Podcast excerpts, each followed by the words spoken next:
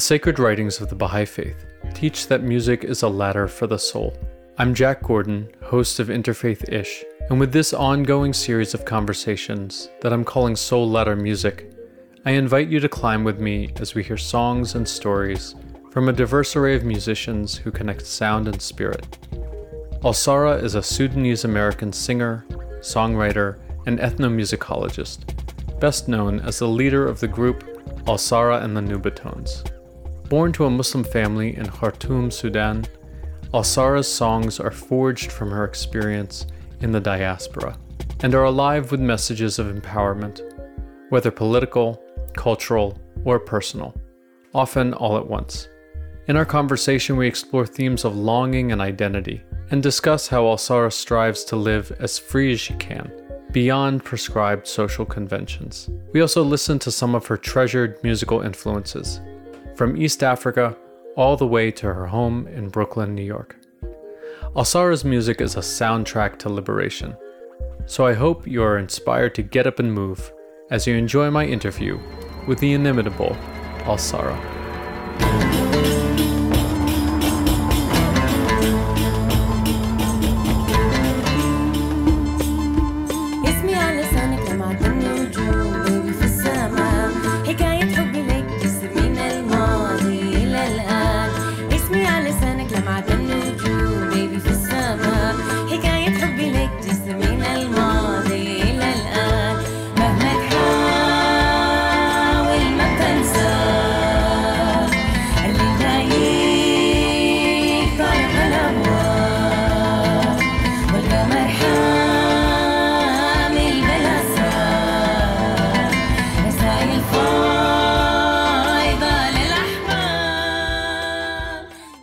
Oh, Alsarah, I just want to say that, you know, your voice is one of those that the first time that I heard it, I thought, oh man, this is exactly my vibe. The music that you put out there and the way that you present it and everything, it, I've just been a fan ever since.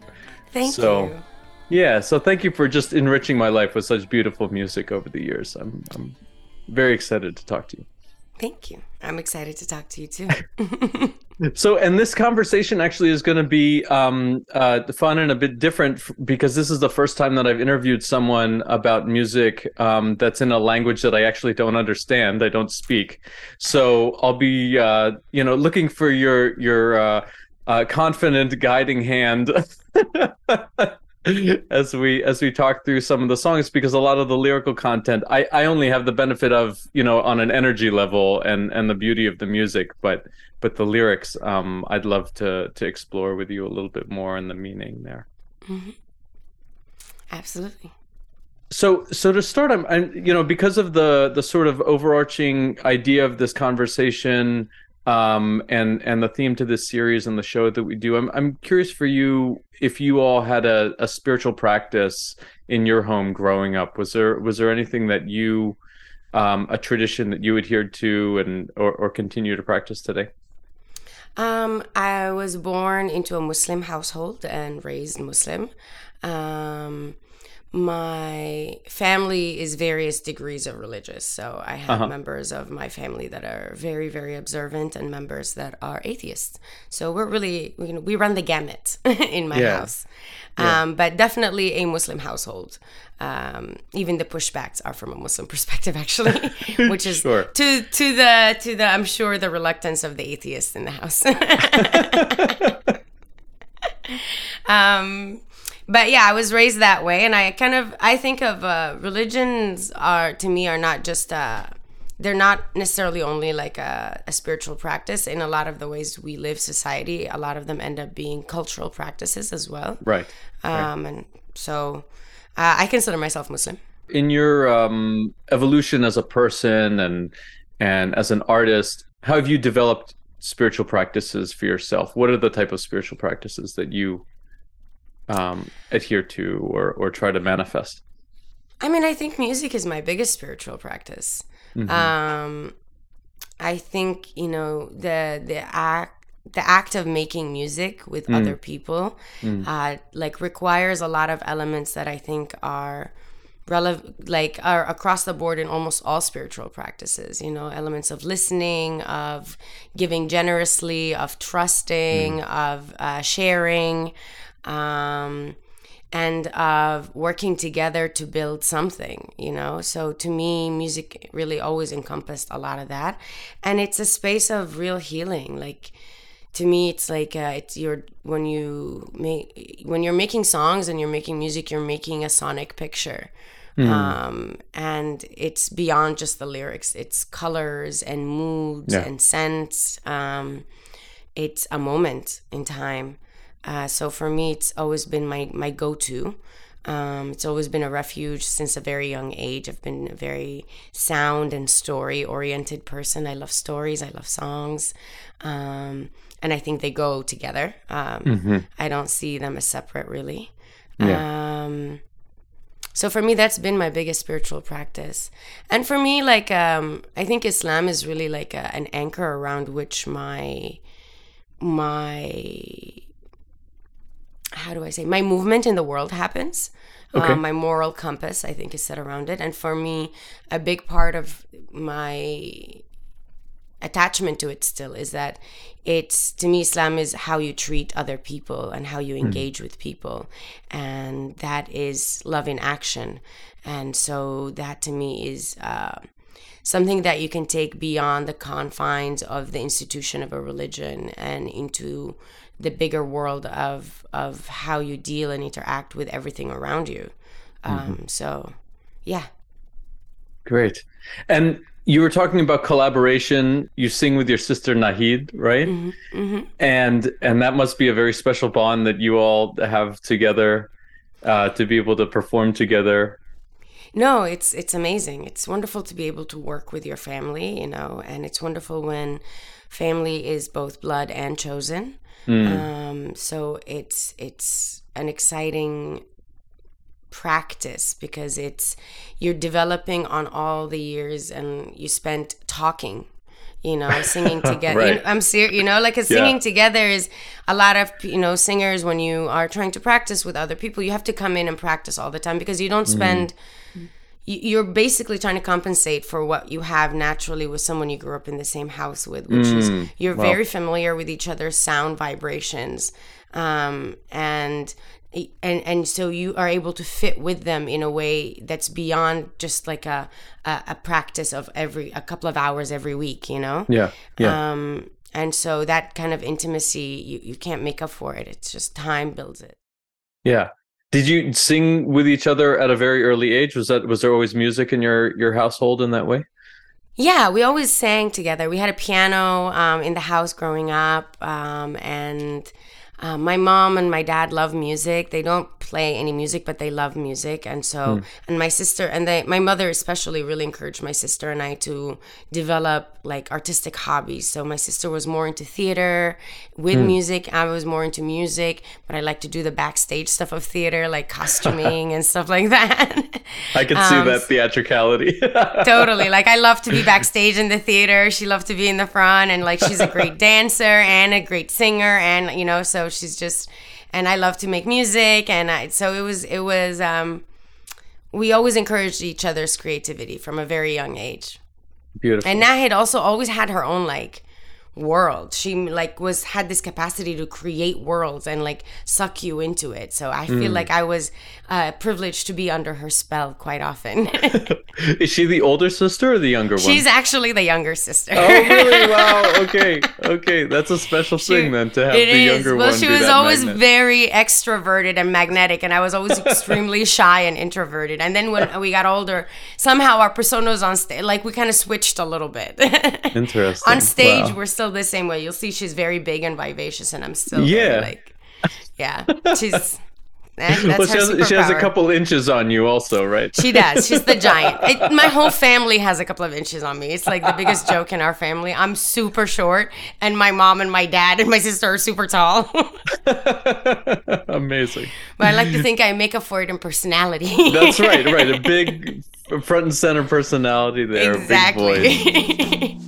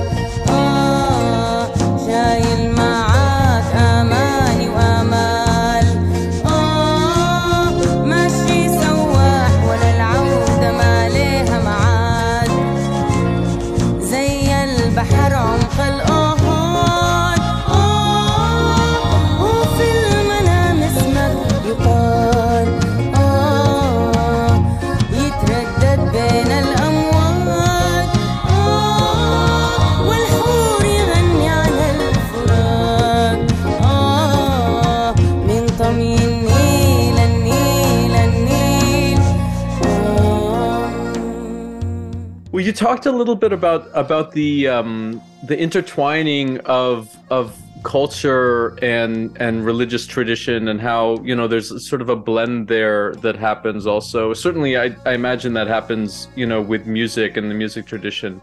And i wanted to just hear from you a little bit about um, when you think about um, your your sudanese culture and and how to how the musical tradition exists there maybe as a spiritual practice as well. Could you reflect on some of that Well, music has, there's a lot of different kinds of music in Sudan. Um, Yeah. And there is music that is specifically allocated to the spiritual practices, and the rest of it is not. So I, I don't really, I like to make sure that that's a distinction for a lot of people. And a lot of the music I draw from is not spiritual music at all. It's very secular music. Uh, it's love songs, it's women's songs, it's um, folk songs from the center, sometimes from the west, sometimes from the north. Um, but there is over a hundred different tribes and ethnic groups in Sudan, and each of them has their own genres of music, cultural practices, and kinds of music that go with different times of year and different practices. So, um, yeah, my music is definitely secular in nature, but I think this uh, the, the separation of secular and spiritual to me are mm, arbitrary, to be honest. share a little bit more about that because I think that that's actually been a theme in these conversations as well. How is it that that particularly for folks and and most of the people that I've been talking to, you know, don't necessarily consider themselves to be overtly, you know, religious in the in the musical content that they're creating, but like you are talking about the you know how it can be this spiritual exercise you know of creating music with people i'm curious about for some of the traditions that you draw from or or the music that you've felt a close kinship with how how you see the spirit that exists in that Well, I see the spirit of the people who made it, Mm. you know, and these are people that all have their own spiritual practices and they're all moving through life, navigating eh, the, the, the, the ups, the downs, the hardships, the lessons, the, the joys, the grief. Um, and I think this separation of the spiritual and the secular is part of our kind of, um, it's part of this Judeo-Christian abrahamic tendency we've developed and path we've hmm. moved down of separating the mind from the body hmm. and looking at the body as something inherently base and hmm. inherently dirty in a way or inherently uh, debasing. Um, when i kind of i believe that the body and the mind are not separate and i think the health of one and the other are really intertwined. Um, and i think how we navigate our way towards our conversations with god happens from the body and and the mind together. You cannot separate them. You can you can try to because I, think all of all of the practices of, of physical discipline are really you know from fasting to to, to whirling to meditating um, to even self-flagellation you know are all practices of some people think of it as numbing the body. I think of it as actually creating a unison between the body and the mind that's that happens in a place of detachment. Yeah Um, and I think because only through that union are you really able to sit true with what's around you, um, and sit in it and with it, not just ar- you know out of it. Um, so for me, the the the entire act of living is a spiritual practice. Um, so inherently, anything you make with it is going to be spiritual, um, especially if it's true to you. Unless you're regurgitating something under, you know, like I don't know, under a gun or something. But even then, actually, I bet you that's an even more intense practice. yeah well you're right there on the on the yeah, you're edge, on the brink. death yeah, right I was like, God, fear is gonna do some things to you. yeah Um, that's also a holy visitor, you know.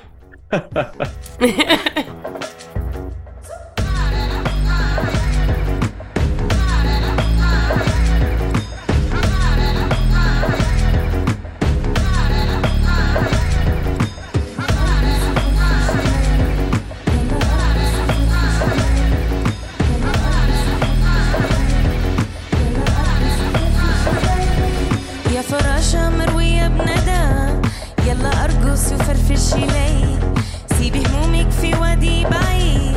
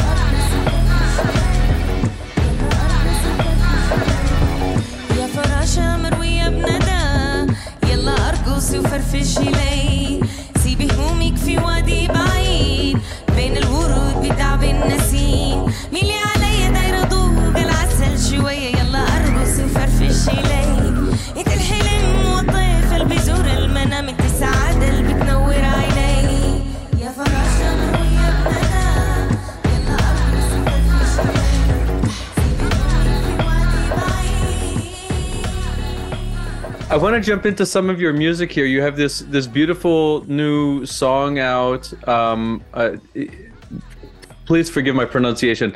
Farasha. Yeah, you did it right.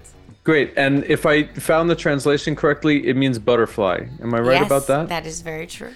So, what is the story that you're telling with that song?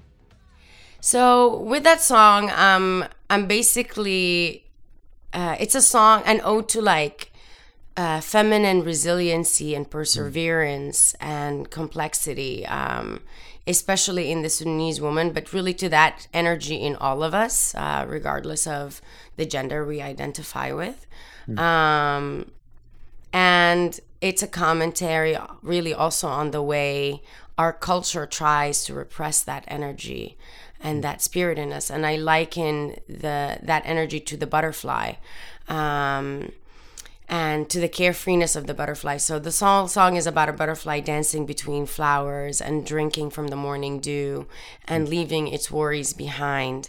Um, and then the rapper comes in and discusses things around um, um, around the sacrifices of women, around be- women being sacrificed in the name of religion. Um, mm. uh, there is um, a lot of strong symbology in there. And for me, it's also drawing from a canon of, of Sudanese songs and poems that liken um, Sudan to a beautiful woman and discuss her her path to freedom in that way.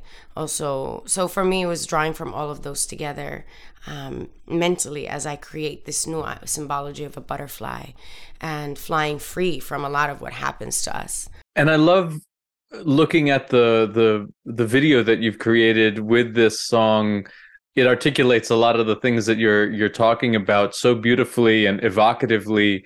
There are all these these wonderful tableaus that that you and your team have created. You know you were talking about the connection of uh, the mind and body and and this idea of you know incorporating dance and and the fashion and everything that's that's in there. Um if you can reflect on on on some of the ideas that you had in that video yeah, these are all May Jazouli's idea, our creative director um, wow. and visionary. She is one of a kind. She's a Sudanese woman, an artist, multimedia artist, um, based in Cairo at the moment, um, from Khartoum. And she's really, uh, this is my second time working with her. I think mm. she's one of the most brilliant creatives to ever come out of Sudan and honestly that I've ever met. Um, and I trusted her with this song because I'd also trusted her with the vision for Men Ana, a song that I did with her in 2020. Because um, I knew she has this superpower of hearing me describe things sonically um, mm. and understanding exactly how to reference it visually. Yeah. Um, so she was drawing from a lot of old photographs and drawings of different uh, scenarios from around Sudan of Sudanese women mm. and really um, and and abstracting them somewhat and and bringing them up to date in a way that still maintained their retro vintageness so you couldn't mistake them but made them almost new wave and afrofuturistic yeah um and we had the chance to work with an incredible stylist and costumer, uh, Ahmed Surur, who's um, an Egyptian uh, stylist and creative. Uh, our set designer is a Sudanese visual artist named Ahmed Omar, who's based in Norway. Um, the whole team came together in Egypt last year to shoot this together.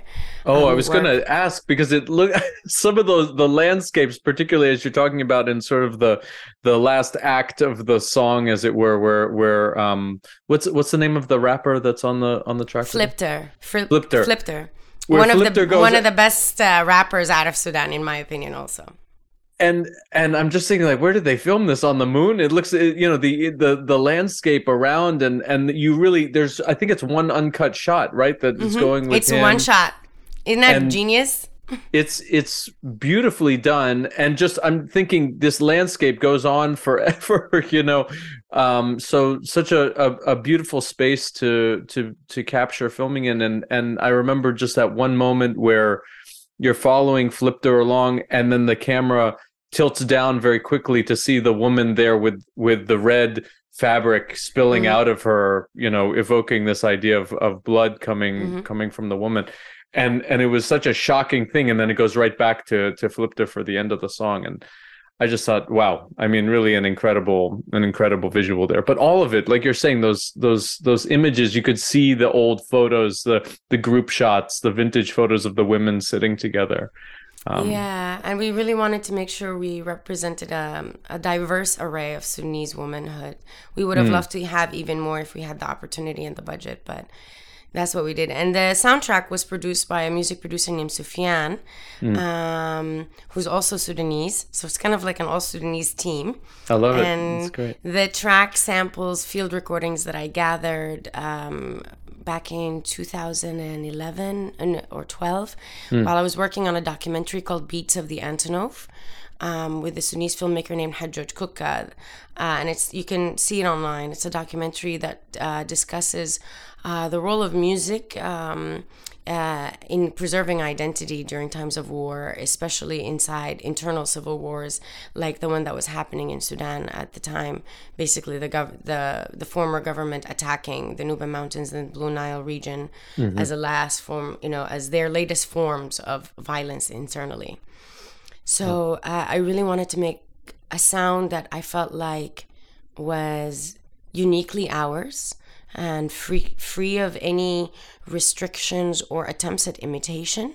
Mm. Um, just inspired by our, of course, presence, uh, our our um, awareness of the world around us, but very much of Sudan by Sudan for Sudan, and um, I was happy to be able to put together such a great team, and for all of us to be able to pull it off together.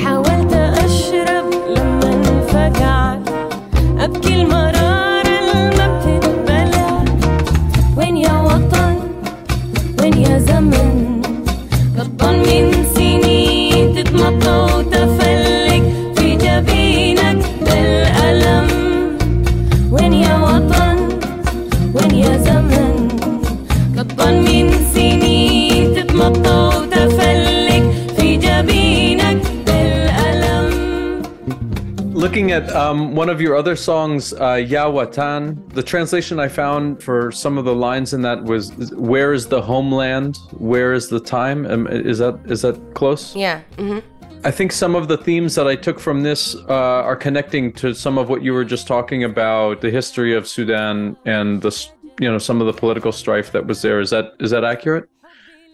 Yeah, and I think also for me it was more personal than that, mostly about the tension of of also being uh, of being ejected out of the country mm. um, because of all of that strife and that tension, and then what happens after that in the diaspora of the distance, the separation, the longing, and the realization that that camaraderie and familiarity isn't what it used to be. The tension mm. of all of that, um, a feeling like dried up, uh, like a brittle tree bark almost. Mm. Um, so it's a song around that about that tension for me. What was the the conditions in which your family had to leave Sudan when you you were young? Yeah, I was young. My family left Sudan after the coup. My parents were both political activists, so mm. we had to escape the country, and we ended up in Yemen for a little while. And then there was uh, a war that broke up broke out in Yemen in the early 90s for for like a month or two. And we got deported from there. So we sort of we arrived here as refugees actually. Um, and then went through the gamut of the arbitrary paperwork that happens with that from you know from being illegal to being legal to dipping in and out of that. And it makes you realize how um, so many people's lives are stopped just on paperwork not about anything else really Right, just paperwork and circumstance You said you were you were an adolescent during it sounds like during those years, yeah? mm, yeah i arrived here when i was 12 That's a disruptive time for any young person anyway, right? Just because of the life experience and going through this this period of maturity, going through, you know, going from childhood to adulthood. What were what were some of the things that in your family kept you strong during that disruptive period for you? I mean, my family themselves. I was, Yeah. I'm really lucky that I came here with my family, my whole family unit, my mom, my dad, and my sister. Hmm. So we had each other for support. And my parents were highly educated people, so they were able to navigate the system i think easier than a lot of others. And they you know they went back to school right away um, because they understood immediately that the american system is too racist to recognize any of their higher degrees from anywhere hmm. else. Hmm. Um, so we were actually all in school together. We all when i graduated from university they also graduated. Hey, all right. At, from different universities obviously yeah, but they, yeah. they got their phds and i got my va all at the same time. Wow, amazing. so like we had each party. other. yeah, it was a big party. so we really had each other for that, you know, for that process and it's different than a lot of other folks. So it Yeah. was um I was privileged in that sense. I was very privileged. Yeah. What a gift to be able to to have that to have gone through that experience like you're saying at least together and to be able to then celebrate, you know, at at at I'm sure not not the end necessarily, but but one one further step towards something that you shared together. It's true.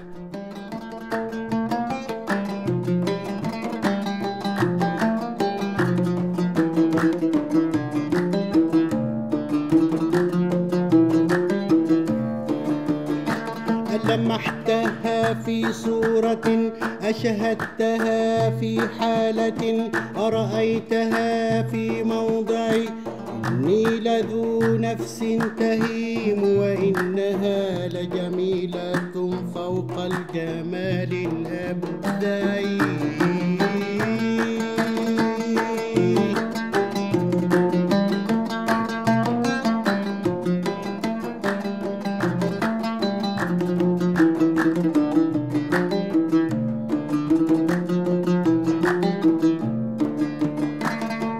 لمحتها في صورة أشهدتها في حالة أرأيتها في موضع. إني لذو نفس تهيم وإنها لجميلة فوق الجمال الأبدعي One of the songs that you you shared as a as a piece of inspiration, Hamza al-Din al Ang- Anga, is that right? Al Anga. Al-Anqa. Al Anga. Al-Anqa. Um, Ka. yeah, Al-Anqa. Al Anka. Oh, mm-hmm. Um, the translation I found for that was the Griffin. Mm-hmm. Yeah, I looked up, looked up Hamza El Din, a performer from the Nubian region of Egypt, who I learned collaborated with some American musicians like the Grateful Dead and Kronos Quartet. That's pretty cool too. Mm-hmm. Tell me a little bit about your your connection with with his music. Why did you select this song? As a Nubian person in the diaspora, Nubia really, um, the its borders are between North Sudan and Southern Egypt. It was its own country for a long time, or region, um, or empire, and um, our our displacement started internally first, uh, before I even went through this other displacement of coming to the states. Um, so you know, it started in my grandfather's time when the high dam was built, um, which was the third in a series of dams. It really changed the region, and it caused one of the mo- largest mass displacements of Nubian people in their history um, in our history. And so that's how my family ended up in Khartoum, but half my family is also in Egypt. So for me, as when I started to really come into my own musical sound and taste. I mean, I grew up with a lot of Nubian music around me, but I also took really coming into it in as a young adult who's practicing music more and having another form of displacement that's much closer to me. Um, it was it was a really healing experience to realize that between you know that there's a whole body of music about this experience of displacement. There's a whole genre called Aghani al or the songs of return. Um, and there's composers that are have already walked this path and left gems and lessons for me to learn from and to to make me feel like I'm not so alone in it. Um, so for me, it's always he's been a, a real guiding light in that how Yeah. to carry home with you. One of the other songs that you put on your list, Alforag, translates to the separation. Is that right? Wh- what is the separation that you're referring to in this song? Is this also on a similar theme? Yeah, for me, this song is really about the the the space of memory and remembering. Um, because the thing about miss or not really memory and remembering, it's more memory and remembering in relationship to missing. Um, so it, it's to me uh, like a, a reflection or, and almost like a question mark around the different stages of missing. Because I think you know, for me at least, you know, I feel like we think of missing as this one thing. You miss something, you miss someone, you miss somewhere, and like it's a one dimensional space. Whereas for me, like missing is like a multi chaptered thing that happens.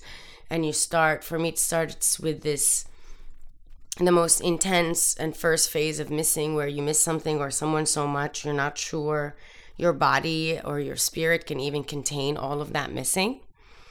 And then you go to another phase in your life with this missing and this separation where you start to become accustomed to the missing and as you're becoming more and more accustomed to it you be, you know you just kind of walk around with it every day. It's part of your daily weight that you carry. Hmm.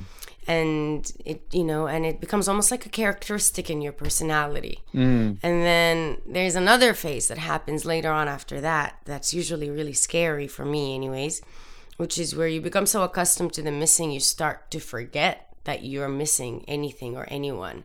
You start to not see the missing you start to not feel the missing and it makes you like miss the feeling and the pain of missing because it makes you at least it makes me feel like if I remember that pain again, it will make that memory more real again, closer again, more uh, attainable again.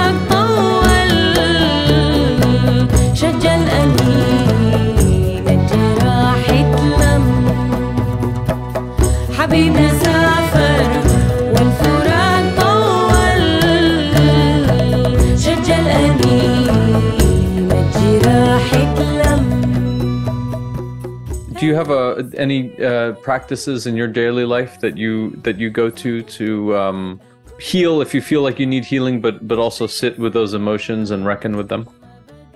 Um, I don't have a daily practice to be honest. I mean, not one that I'm conscious of. I feel like um, my daily practice. I have a, a, a motto of cultivating joy in my life, um, in general, which means having no day job and. Um, That's pretty good. That's a That's good way to set that up. that's- the first one, and that really works. um, really choosing myself and what I need for me. Um, and just kind of being in sync with my ideas of of of success of what a beautiful life looks like a successful life looks like what's an appropriate schedule what's not an appropriate schedule. Um, i don't live like anybody else i know and i don't want to live like anybody else i know. And for me the idea here is to leave this world having at least gotten to know yourself as well as you possibly can because i feel like we spend a lot of our lives a lot of our life kind of not really knowing ourselves very truly. We just have ideas and presumptions about ourselves.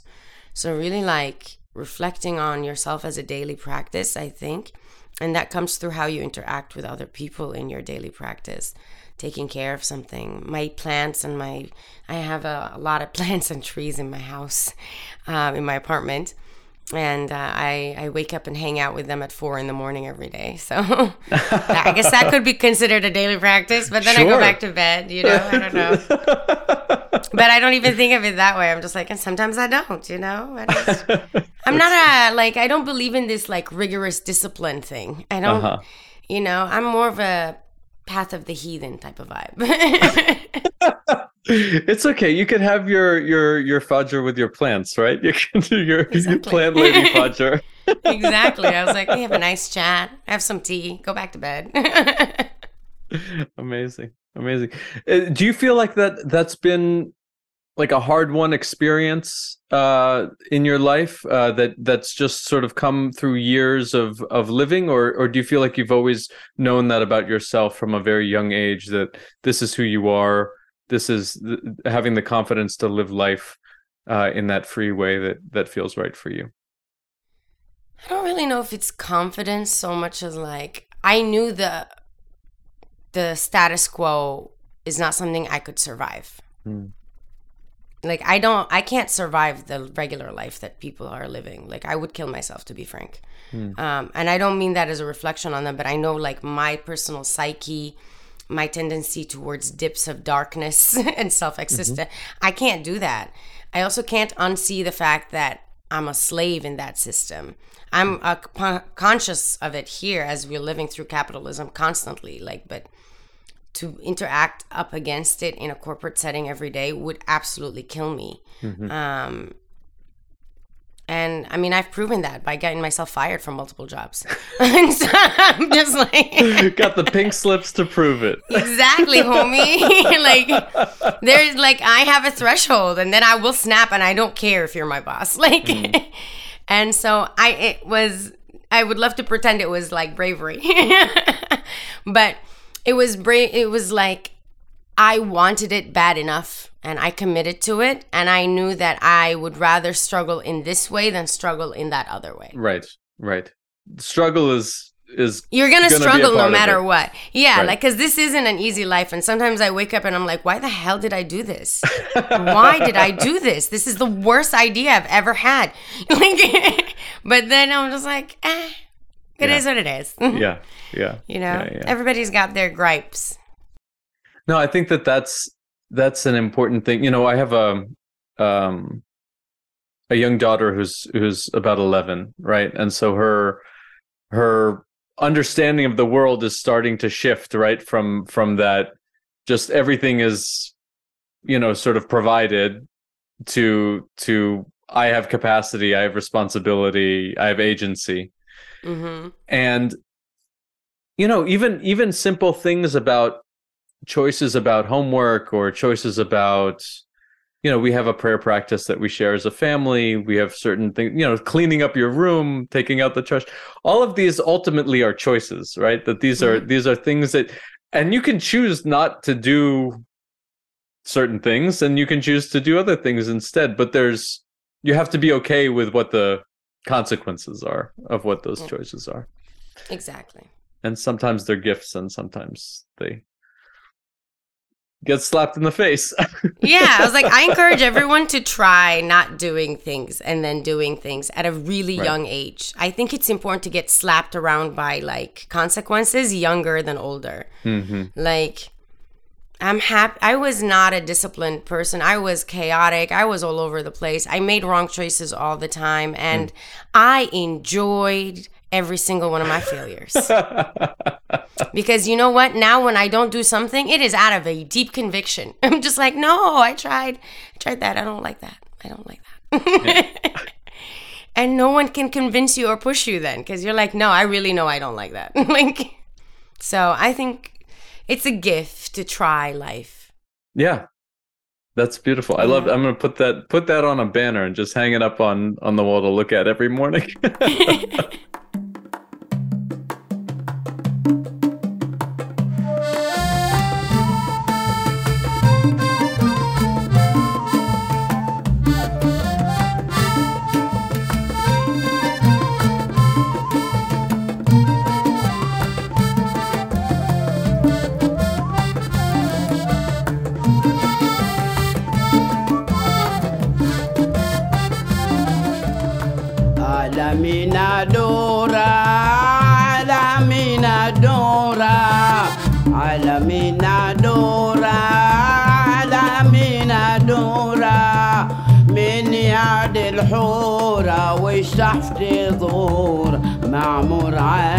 عيني عيوني كبدي زي جبال حورية.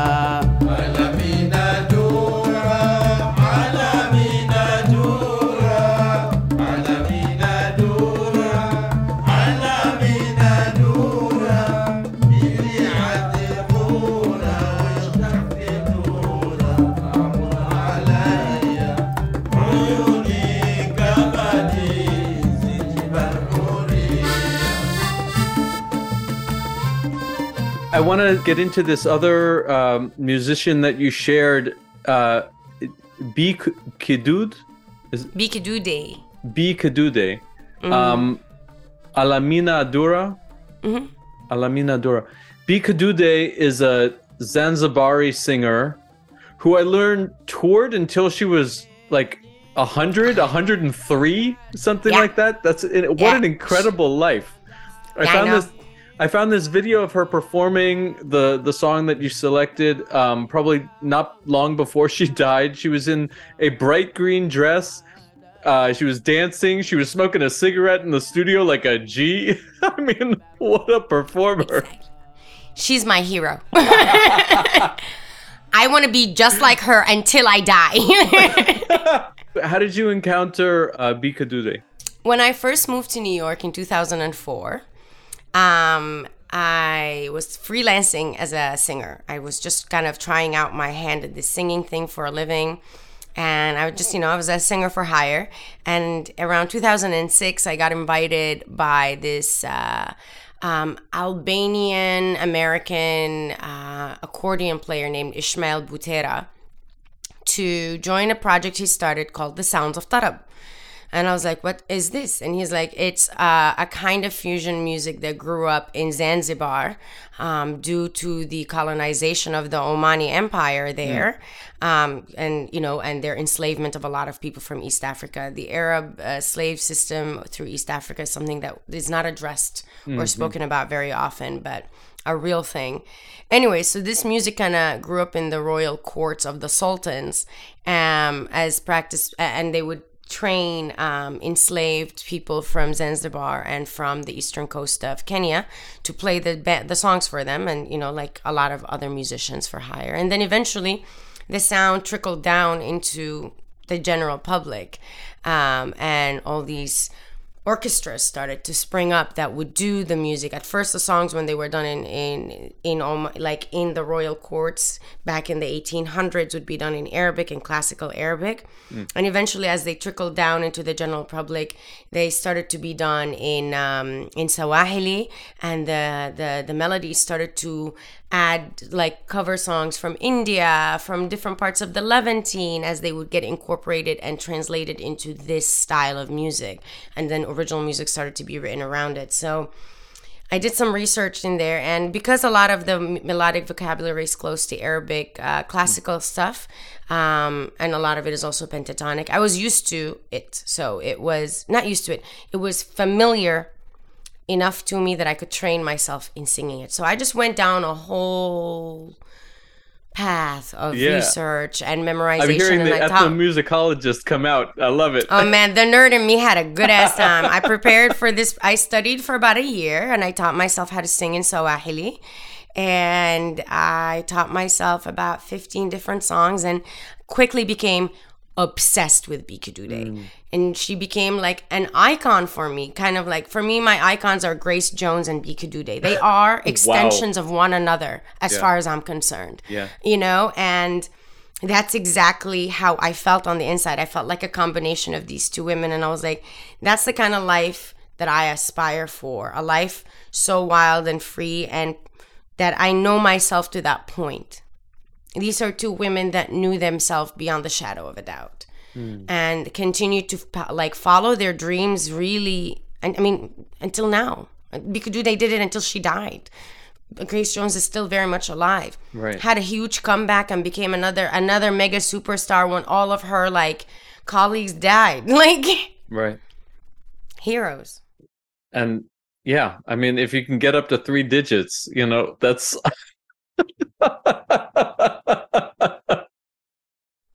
Exactly. That's why when people are like, you know, don't smoke, don't do this. I'm like, no, don't be sad. That's the the way people die is by being sad. Just stop being sad.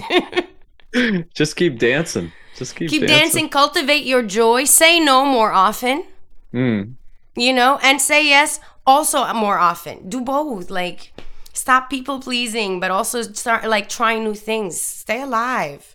Count your joy. I, I think my favorite part of of watching that video was she it, i'm watching the first part of it and she's sitting down she's in this couch sitting down and and i so i thought oh man you know that's amazing. She's in the she's in the studio. Her voice is so strong but you know her body must still but must be so frail you know being this old. And then later in the video she's just standing up moving shaking it. And i said no she just wanted to sit down. She said this i'm, I'm sitting down for this for this take.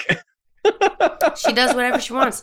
If you go down the internet, there's videos of her teaching young, like there's this kind of music, traditional music, and and like bridal preparation thing that happens around wedding called the ingoma, and basically the elder woman will and on like and her colleagues um, teach the younger women and the bride to be how to dance and how to please her husband in a way. There's videos of her teaching people in case you want to see. wow wow Yeah, at, and, at that age, at like a hundred, yeah that was still something she did. Yeah. Oof, what an inspiration. I love it. Exactly. Um I, I hope I can stick around to see you at at 100. I'm going to try to keep up with you. I hope I make. I feel like if I make it through fif- like to fifty six, after that, it's just it's, It's all just gonna be glorious. it's all it's all fun and games after fifty six. what a great life take. That's amazing. Amazing. so you know, take it one step at a time. Well, uh speaking of inspirations and and and mentors and models, you put Toshi Reagon on on your list also. Absolutely. obviously a, a force of nature a spiritual force i'm late to the game so i was i was familiar just with her through her opera for parable of the sower um, and the amazing podcast that she did with adrienne maree brown um, but it seems like you have a, a really close relationship with toshi and her family Um, yeah, I mean Toshi is is a mentor. We've been working together. I mean, she's been mentoring me for many, many, many years. We did a, a small project that was never released actually many years ago. But beyond that, she's a dear friend and like a guiding light and a a preacher and an, an inspiration. Um, it's really amazing to witness someone so consciously and generously cultivate community through music and do it in a way that really looks at all the different aspects of the what needs to be cultivated in the spirit and the body. And you know and to me like a really poignant work is the the the long water song that i sent you the um, which is basically uh meditation like ma- ma- marine mammal meditations with a biologist with a marine biologist and I was in the studio while she was working on the music and working on that. She wow. found the marine biologist. She had stumbled on her work. How? I'm just like, why are you aware of marine biologists, but and keeping tabs on them? One of many. exactly one of her many superpowers and you know so i was in the studio listening when she was working on it i'm just like i was crying when she was working on the held um, track it was just like toshi's superpower is to i think touch a part of you that is tender that you don't even know is tender. And have it happen so um unassumingly. Yeah. yeah and that that's that's an amazing thing to have the privilege to be able to hear to be able to to learn from to be able to grow around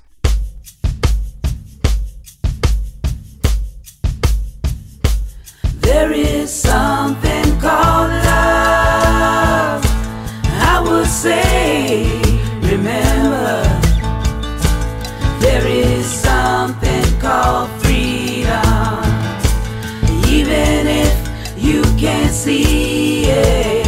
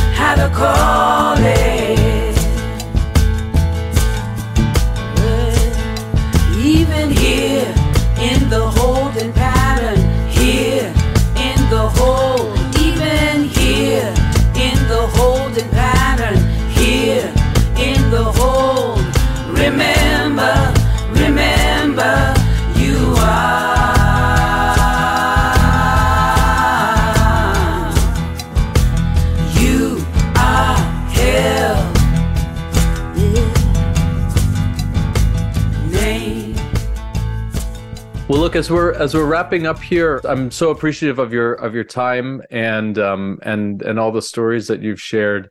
The name of this series, uh, Soul Ladder Music, is coming from uh, a quote from the Holy Writings of the Baha'i Faith that says that oh nice that says that music is a ladder for our souls. God has made music as a ladder for our souls. And I wanted to hear from you what what connects with you with that image. If you think about that image of music being a ladder for our souls, how does that hit you? how does that hit me um i don't know i guess i I, I, I guess I I actually I don't really resonate with the image of a ladder. Okay. to be really honest. Sure. Because for me, like um, music and sound in general hits your every cell in your body at the same time.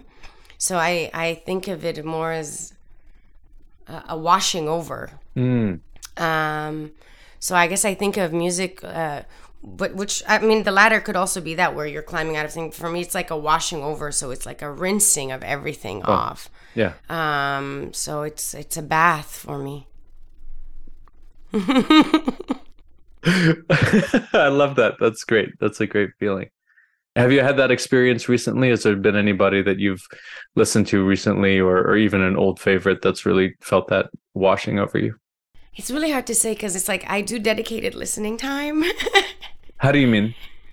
Well, like, cause I am, I am really sensitive to music in general. So, like, when I listen, I get really easily distracted from anything else. So I can't listen to, like, I can't do other things when I listen to music. So oh. I Oh. listen for an hour every day with my big headphones on.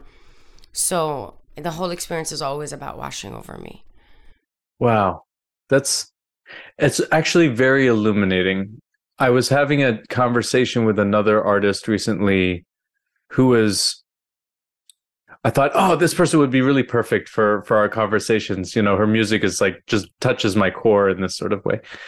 And and the feedback from her was was well, I, you know, it's hard for me to come up with these tracks that you're talking about, you know, as prompts, you know, to have a conversation. I thought, what's so strange like why wouldn't a musician just be able to throw out like a million different types of songs but but what i'm hearing you know if i'm if i'm sort of connecting pieces of of of what she said and and hearing your experience that I think what I'm not taking into account is is again that all-consuming feeling, right? That you were talking about before of how music is not just words and sound, but it's color and and and you know a, a full sensory experience and how total that that can be.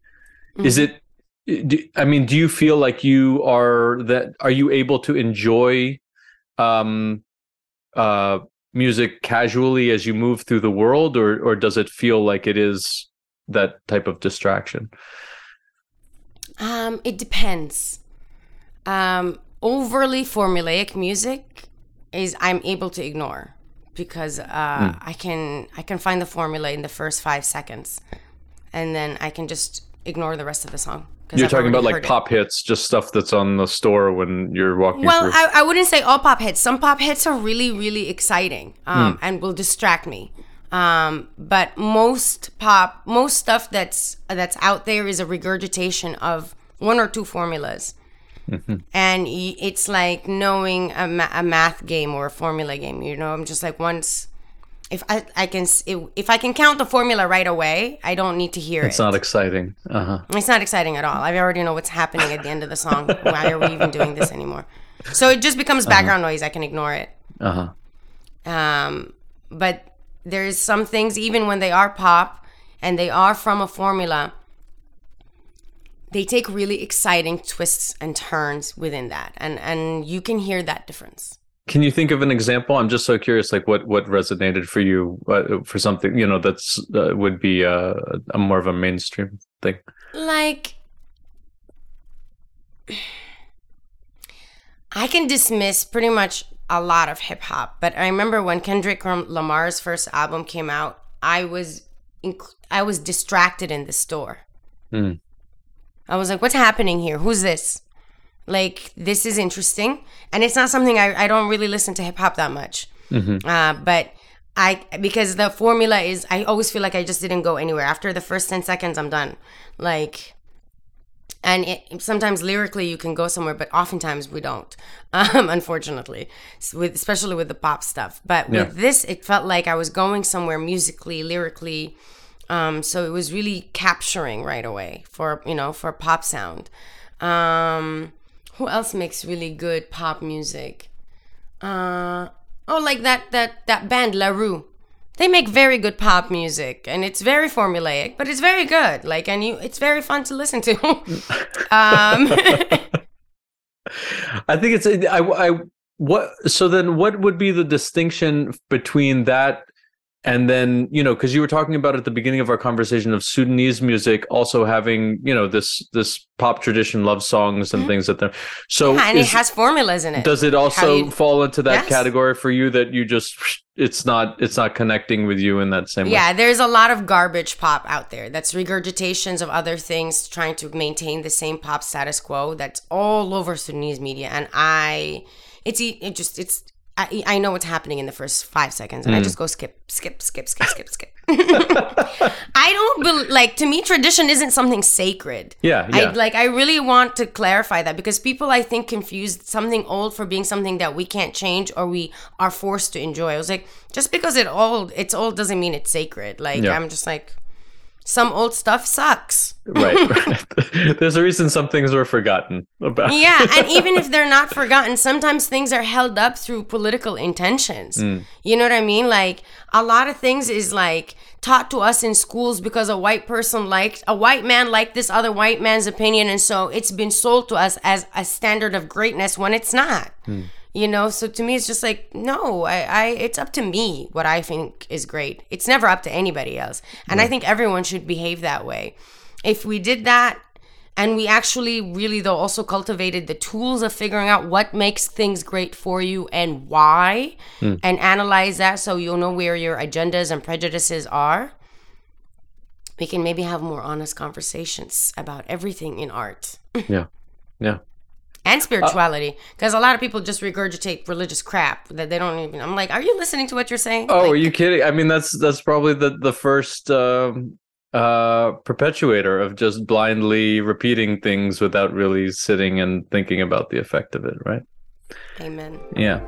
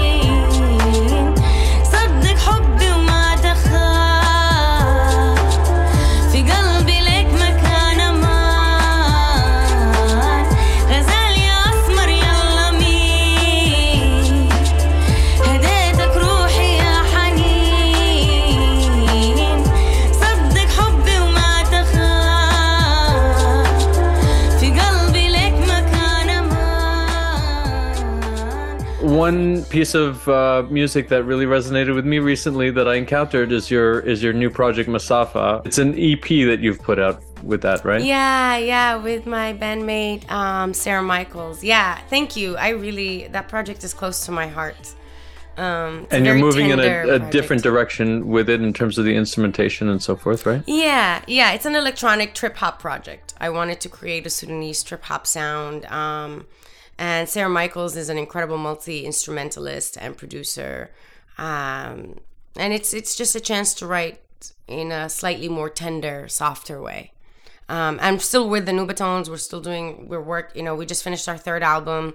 So Yeah. we're just kind of trying to figure out ways to put it out. So I'm trying to basically um, become the mosaic of everything I love. What a great manifestation of life, just to be that. Yeah. That's great. Well, I, I I wish you so much success with with Mesafa, with uh, the new single Farasha, and and with the n- new work that you're putting out with the new I- It's it's a it's a gift to the world that you're living as free as you as you want to be. Thank you. Thank you for that. I'm glad to hear you think it's it's a gift. Oh. Some people are like, that sounds crazy. They're out of their mind if they think it's anything other than beauty that's being put out in the world. Thank you for that. Yeah. And thank you for the interview and for taking the time to talk to me. Um, I really enjoyed speaking with you. Yeah, likewise, likewise. Thank you, and um, I hope to to. I've I've seen you in concert before, and I look forward to hopefully seeing you in concert again here in DC or elsewhere. Thank you. I'm hoping for the same thing as well.